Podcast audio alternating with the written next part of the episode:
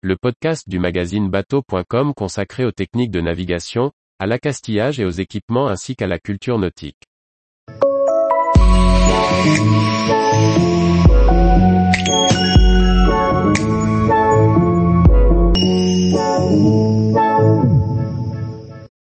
Amarre en polyester recyclé, cousin donne une deuxième vie au cordage. Par François-Xavier Ricardou. Recycler le polyester pour réaliser des amarres. Voilà la nouvelle offre du cordier cousin. Pour éviter de jeter les déchets de production.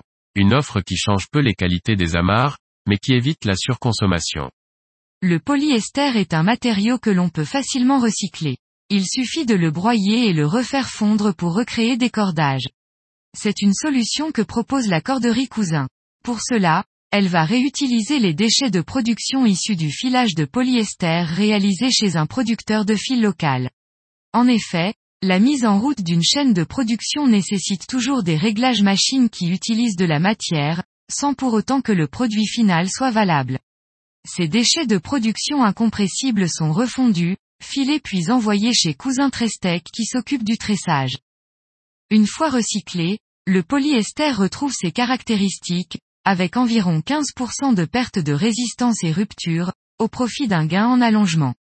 Ce n'est pas important pour la réalisation d'amarres. Ainsi Cousin propose des amarres recyclées, reconnaissables par leur couleur blanc cassé. En effet, on ne retrouve pas le blanc d'origine de la matière. Elles sont exactement au même prix qu'une amarre, en polyester neuf. Comptez 4 euros et 40 centimes HTM pour du Futuna 14 mm. En parallèle, une réflexion avec les magasins d'accastillage et autres corderies est en cours pour mettre en place une collecte de cordages usagés dans le nautisme afin de les recycler.